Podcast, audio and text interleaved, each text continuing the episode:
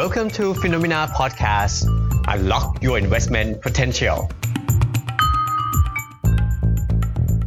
สวัสดีครับ เพชรรัตนโพไทยนะครับ สวัสดีครับ ผมแบงค์ Mr. Messenger ครับต้อนรับคุณผู้ฟังนะครับ เข้าสู่รายการพอดแคสต์ Financial Life นะครับ ซึ่งวันนี้ครับเราจะมาพูดคุยกันในตอนที่ชื่อว่าพร 3 ประการในการออมและการลงทุนครับ วันนี้เราให้สินให้พรกัน ทางประกาศไม่ใช่คนก็เริ่มสงสัยว่าเอ๊ะแล้วแบบการออมนี่มันต้องได้พรด้วยเหรอเออพรปกติผมก็ทาทุกวันเลยฮะไม่ใช่ไม่ใช่พรแบบนั้นแหมก็จริง ๆ คือ มันเป็นคำเปรียบเปรยมากกว่า จริง ๆ มันก็ไม่มีอะไรในโลกได้มาฟรีๆนะครับอย่างยิ่งเรานับถือศาสนาพุทธอย่างเงี้ยความเชื่อของเราคือว่าสิ่งที่เราได้มาวันเนี้ย มันแสดงว่ามันเป็นผลจากสิ่งที่เราเคยทำในอดีตอย่างใครที่แบบว่าเกิดมาบ้านรวย ก็คงจะทำดีในชาติก่อนหน้านี้ครับนั้นเราเราเชื่อในเรื่องนี้เราเชื่อในเรื่องกฎแห่งกรรม เพราะฉะนั้นครับพรที่เราได้ในวันนี้เออก็แสดงว่ามันต้องมีที่มาที่ไปเหมือนกันครัซึ่บงวันนี้เราจะมาดูกันว่าเอ๊ะพรอะไรบ้างที่มันเกี่ยวข้องกับการออมและการลงทุนสามประการนี้แล้วมันจะมาช่วยให้การออมและการลงทุนเหล่านั้น มันประสบความสำเร็จได้อย่างไร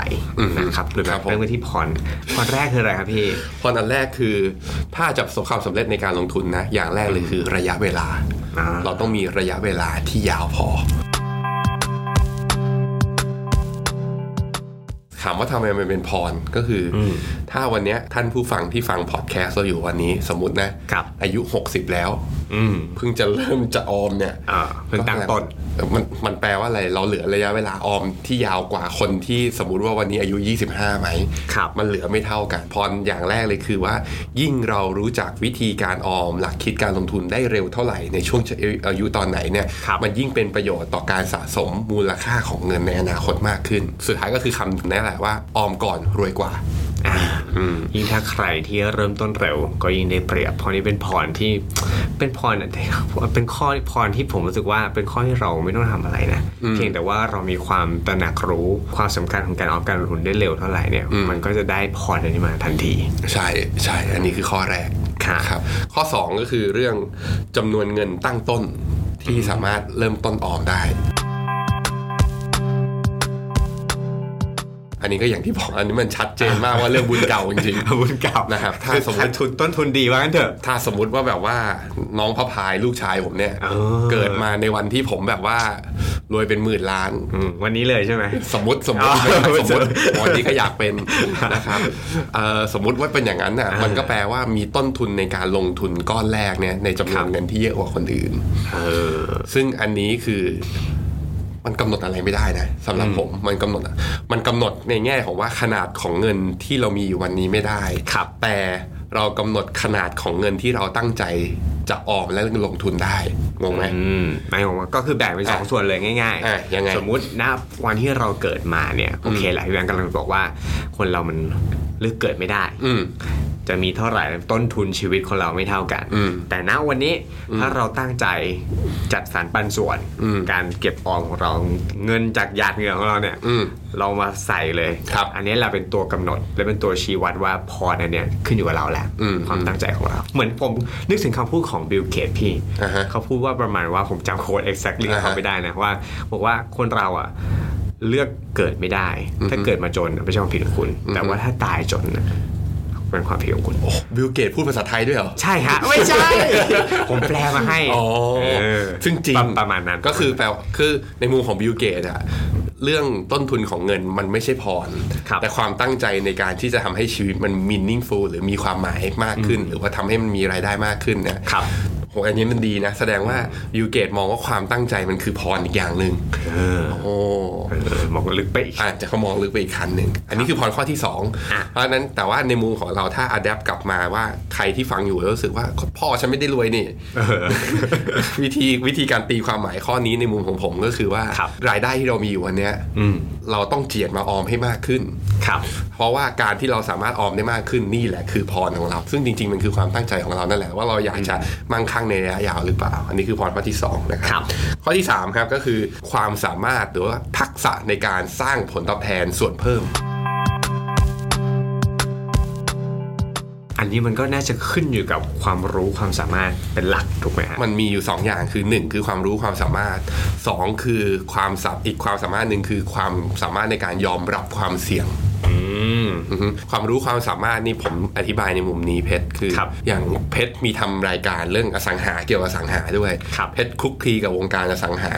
รู้ว่าที่ดินทำเลไหนทำเลทองทำเลเป็นยังไงเป็นยังไงอ่าครับเพชรก็จะรู้สึกว่าสิ่งที่เพชรทำอยู่ไม่ได้เสี่ยง และเพชรถนัดในสิ่งที่ทำอืมแต่อย่างเนี้ยสมมตินะผมแบบจบปริญญาตรีออกมาปุ๊บครับแล้วผมไม่มีอะไรเลย ผมมีแค่เงินก้อนเปล่าๆแล้วบอกว่าผมอยากจะไปลงทุนอสังหาเลย โดยที่ไม่มีความรู้อะไรเลย ถามว่าผมกับเพชรใครเสี่ยงกว่ากัน เออไม่ต้องอาจจะเป็นพี่แบงค์มันอาจจะเป็นผมเออแล้วถ้าสมมติว่าผมสมมติผมลงทุนกับเพชรลงทุนพร้อมกันนะครับแล้วผมสามารถสร้างผลตอบแทนได้มากกว่าเพชรมันแปลว่าผมเก่งกว่าเพชรไหม ไม่ได้แปลว่าไม่ได้แปลว่าเก่งกว่าเพชรด้วยแสดงว่าผมใช้ดวงของตัวเองอย่างเดียว เพราะฉะนั้นอันเนี้ยมันคือ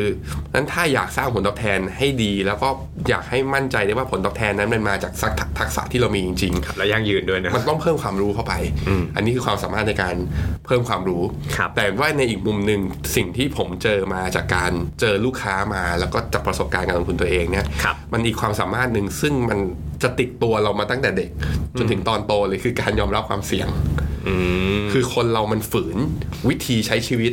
กับวิธีที่เรารู้สึกต่อครับสินทรัพย์ประเภทนั้นไม่ได้ มันเหมือนจริตที่ติดตัวมาความรู้สึกเกี่ยวกับความเสี่ยงกับความเข้าใจทัศนคติของเรา มันค่อนข้างจะลงลึกมาอยู่แล้วถูกไหมใช่ใช่อย่างนี้ ผมว่าอย่างเรายกตัวอย่างอย่างเช่น ดรนิเวศครับนะครับซึ่งเป็นนักลงทุนสาย VI ที่ประสบความสำเร็จมาก ๆ ในเมืองไทยคนหนึ่งเนี่ย พอร์ตแกคือ มีอยู่ช่วงหนึ่งตอนปีปลายปี 2017 ต้นปี 2018ครับแกมีให้สัมภาษณ์บอกว่าตอนเนี้ยเป็นช่วงที่แกถือเงินสดเยอะที่สุด อืมนะท่านนี่นับเป็นสัดส่วนของเงินนะเยอะที่สุดครับแล้วแกก็บอกว่าน่าจะประมาณ 10%ของพอร์ตวันนี้แล้ว เออด็อกเตอร์ครับ 10%ในเงินสดนี่ถือว่าเยอะเหรอ แสดงว่าความสามารถในการยอมรับความเสี่ยงของด็อกเตอร์นี่สูงมาก เพราะฉะนั้นใครที่แบบว่าเห็นด็อกเตอร์เป็นไอดอลหรือมีนักลงทุนเป็นกูรูทางด้านการลงทุนที่เป็นไอดอลอะครับมันไม่ได้หมายความว่าเราต้องลอกพอร์ตเขาทั้งหมดนะอ่าเราต้องกลับมาดูด้วยว่าจริง ๆ แล้วแบบเราถือหุ้นแบบได้เยอะในสัดส่วนเดียวกับที่เขาเคยถือหรือเปล่าเพราะนั่นแปลว่าแทบทุกการลงทุนตลอดเวลาการลงทุนของดรเองเนี่ยน่าจะเกือบร้อยเปอร์เซ็นต์ทั้งสิ้นอาจจะมีบางช่วงเกินร้อยเปอร์เซ็นต์ margin ด้วย ใช่ใช่เอออถือว่าเยอะมากแม่กำลังจะบอกว่าเทียบกับบริบทของเราก่อนไอ้ประเด็นที่ว่าความสามารถในการรับความเสี่ยงของเราเนี่ยมันมากน้อยแค่ไหนครับอมีไอดอลก็ได้แล้วลองพอร์ตได้ แต่ว่าต้องเปรียบเทียบข้างเคียงด้วยว่ามัน ไกลกันไหมหรือใกล้เคียงกันเท่าไหร่ ใช่ครับ นี่คือทั้งหมดทั้งมวลในพรสามประการ ซึ่งผมสรุปแบบนี้นะครับเพชรก็คือ ข้อที่หนึ่งเรื่องระยะเวลาการลงทุนเนี่ยคือครับยิ่งรู้ว่าต้องลงทุนเร็วเท่าไหร่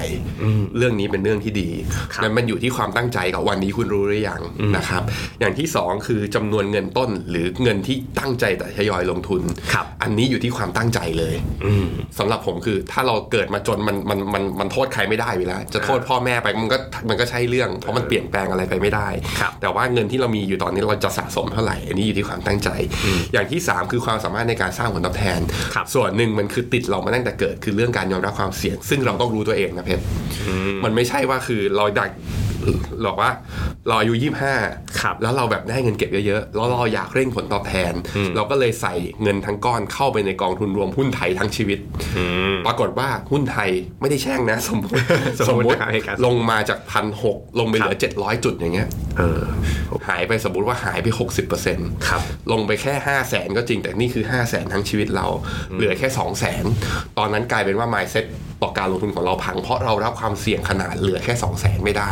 อย่างเงี้ยมันจะทำให้อนาคตที่เหลือของชีวิตเรานะครับจากอายุ 25 ไปยันถึงอายุ 60อะเราอาจจะเกลียดการลงทุนไปเลยก็ได้เพราะฉะนั้นเรื่องการยอมรับความเสี่ยงเนี่ยอย่าพยายามทำอะไรที่ฝืนกับความรู้สึกหรือจริตนิสัยของตัวเองครับนะครับพยายามเดินทางนั้น ซึ่งจริง ๆ ก็คล้าย ๆ กับอย่างถ้าถ้าเปรียบเปรยกับพระพุทธพระพุทธศาสนาคือครับการรู้จักและเข้าใจตัวเอง และเดินทางสายกลางอืมไม่เสี่ยงเกินไปครับจนขนาดทำให้ตัวเองหมายเซตพัง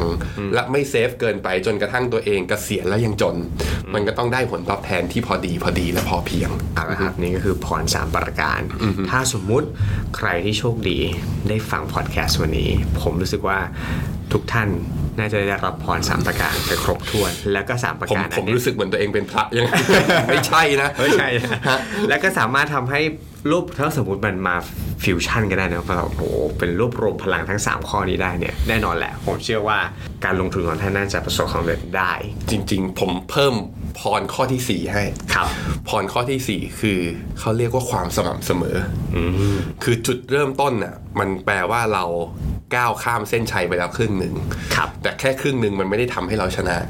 สิ่งที่สำคัญอีกอย่างหนึ่งคือเราทำอย่างต่อเนื่องหรือเปล่า ครับ นะครับ เพราะฉะนั้นในมุมของผมผมสนับสนุน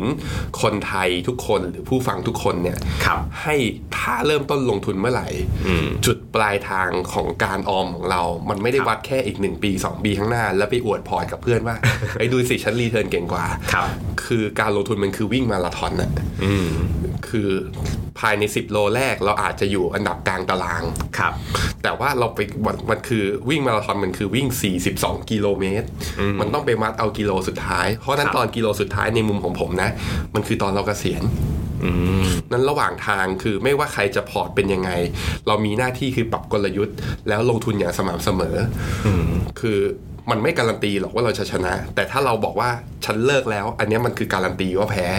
นั้นผมอยากให้ทุกคนแบบตั้งใจจริงครับออมจริง แล้วก็ผมคิดว่ามัน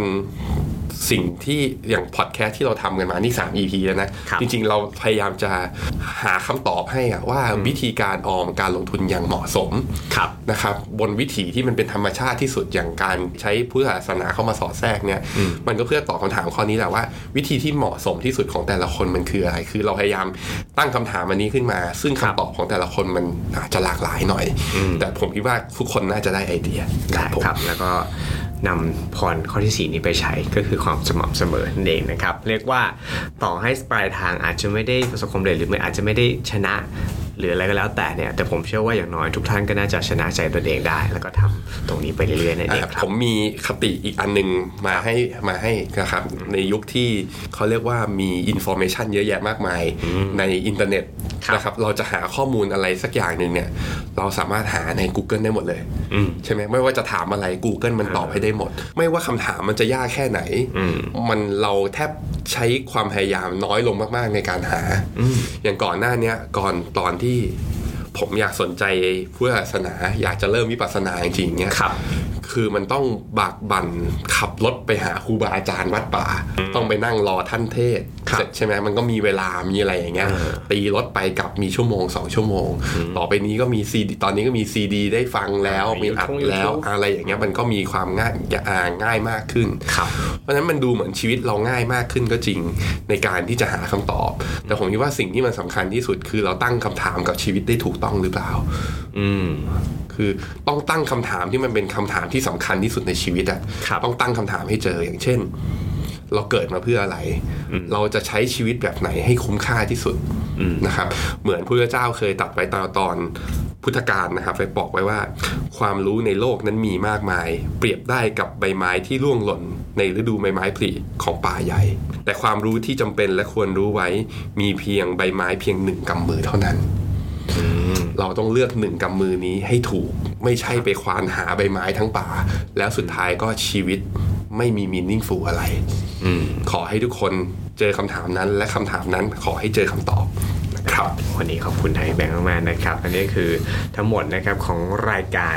Financial Life ของเรานะครับ ซึ่งถ้าใครสนใจแล้วก็ชอบรายการแบบนี้นะครับก็อย่าลืมติดตามพวกเราได้นะครับกับพอดแคสต์ดีๆแบบนี้ เราจะนำเรื่องราวของการลงทุน เรื่องราวของธรรมะเรื่องราวของการใช้ชีวิตเนี่ยมาสอดแทรกมาเล่าให้คุณผู้ฟังฟังกันนะครับแล้วก็มาแชร์ประสบการณ์กัน วันนี้เพชรรัตตาโพไทยนะครับแล้วก็พี่แบงค์นะครับ Mr. Messenger ครับลาไปชมกันก่อนครับสำหรับวันนี้สวัสดีครับ สวัสดีครับ